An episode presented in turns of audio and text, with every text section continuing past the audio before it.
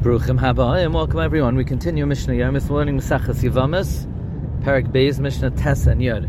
Hamevi get a shliach of a husband to bring a get to his wife, Medinas Hayam, from overseas, from a faraway place in Chutzar. Va'amar, and he says, B'fanei nechtav u'b'fanei nechtam. It was written and signed before me. The Gemara in Gittin tells us on the first Mishnah Hamevi get me Medinas Hayam, someone who brings a get from overseas, Tzarch Shiyomar, Befanei Nechtav, or Befanei Nechtam. The Gemara supplies two reasons. Rabbah says, because Ein Bekin Lishma. The the Bnei Medinas Hayam are not proficient in halachas that a get has to be written Lishman, therefore the Shliach must say Befanei Nechtav, Befanei Nechtam. Rava says, because there are not Edim who will be frequent to substantiate the signatures. Therefore, the shliach has to say it was signed before me. So he's basically serving to verify the get. Lo After he delivers the get, he can't marry that woman. It looks suspicious. Mace, someone who testifies that a husband died. Haragtiv, or he says, I killed the husband. I or I was among the murderers. Lo Cannot marry the wife. Again, it looks suspicious. Rabbi Yehuda, Rabbi Yehuda says, Haragtiv, if somebody says, I killed him. He should not marry his wife, even to someone else. Meaning, if somebody says, I killed the husband, so he's making himself a rasha, so now we can't testify anymore. But Harganu, but if he said, I was among the killers, tinase ishtai, he could marry his wife because he's not rendering himself a rasha.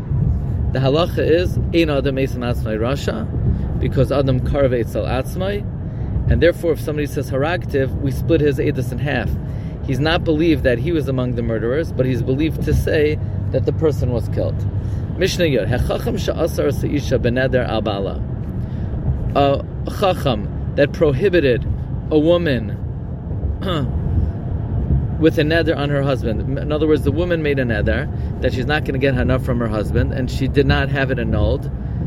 And she came to the chacham to matter her neder, and he did not find the pesach to matter. He's not allowed to marry this woman because since he did not annul the neder, it looks suspicious if he then goes ahead and marries a woman. Me'ana, befanav a katana, an orphan girl, whose mother or brother married her off, and she does mion to her husband in front of a chacham, or a yavama that did chalitza in front of a chacham, yisa'ena, then that chacham could marry the woman, memneshu bezdin, because he's part of a bezdin. He's not making a unilateral decision and therefore it does not look suspicious if he's on the Bezdin. V'chulan, all the above mentioned cases, someone who brings a get Medinas Hayam, or testifies about a woman that her husband died, or a chacham that answered a woman beneder, shahayu nashim, in all these situations, if the shliach at the time of the get, or the witness at the time of the testimony, were married, vamesu, and then their wives died, then mutar slinasilham, they could definitely marry the woman that they helped remove from their husband, since clearly there was no intention on their part to marry this woman because they were married at the time. V'chulan, all the above mentioned women that you cannot marry because of suspicion, shenasul achem, that went ahead and married someone else, v'nesgarshu, and then got divorced, or were widowed, mutaras and you can marry then, because a person is not likely to sin for some other future for a future occurrence.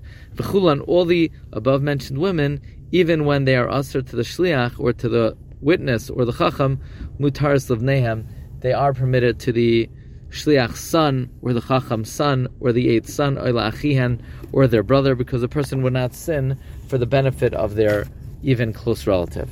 Wishing everyone a wonderful day.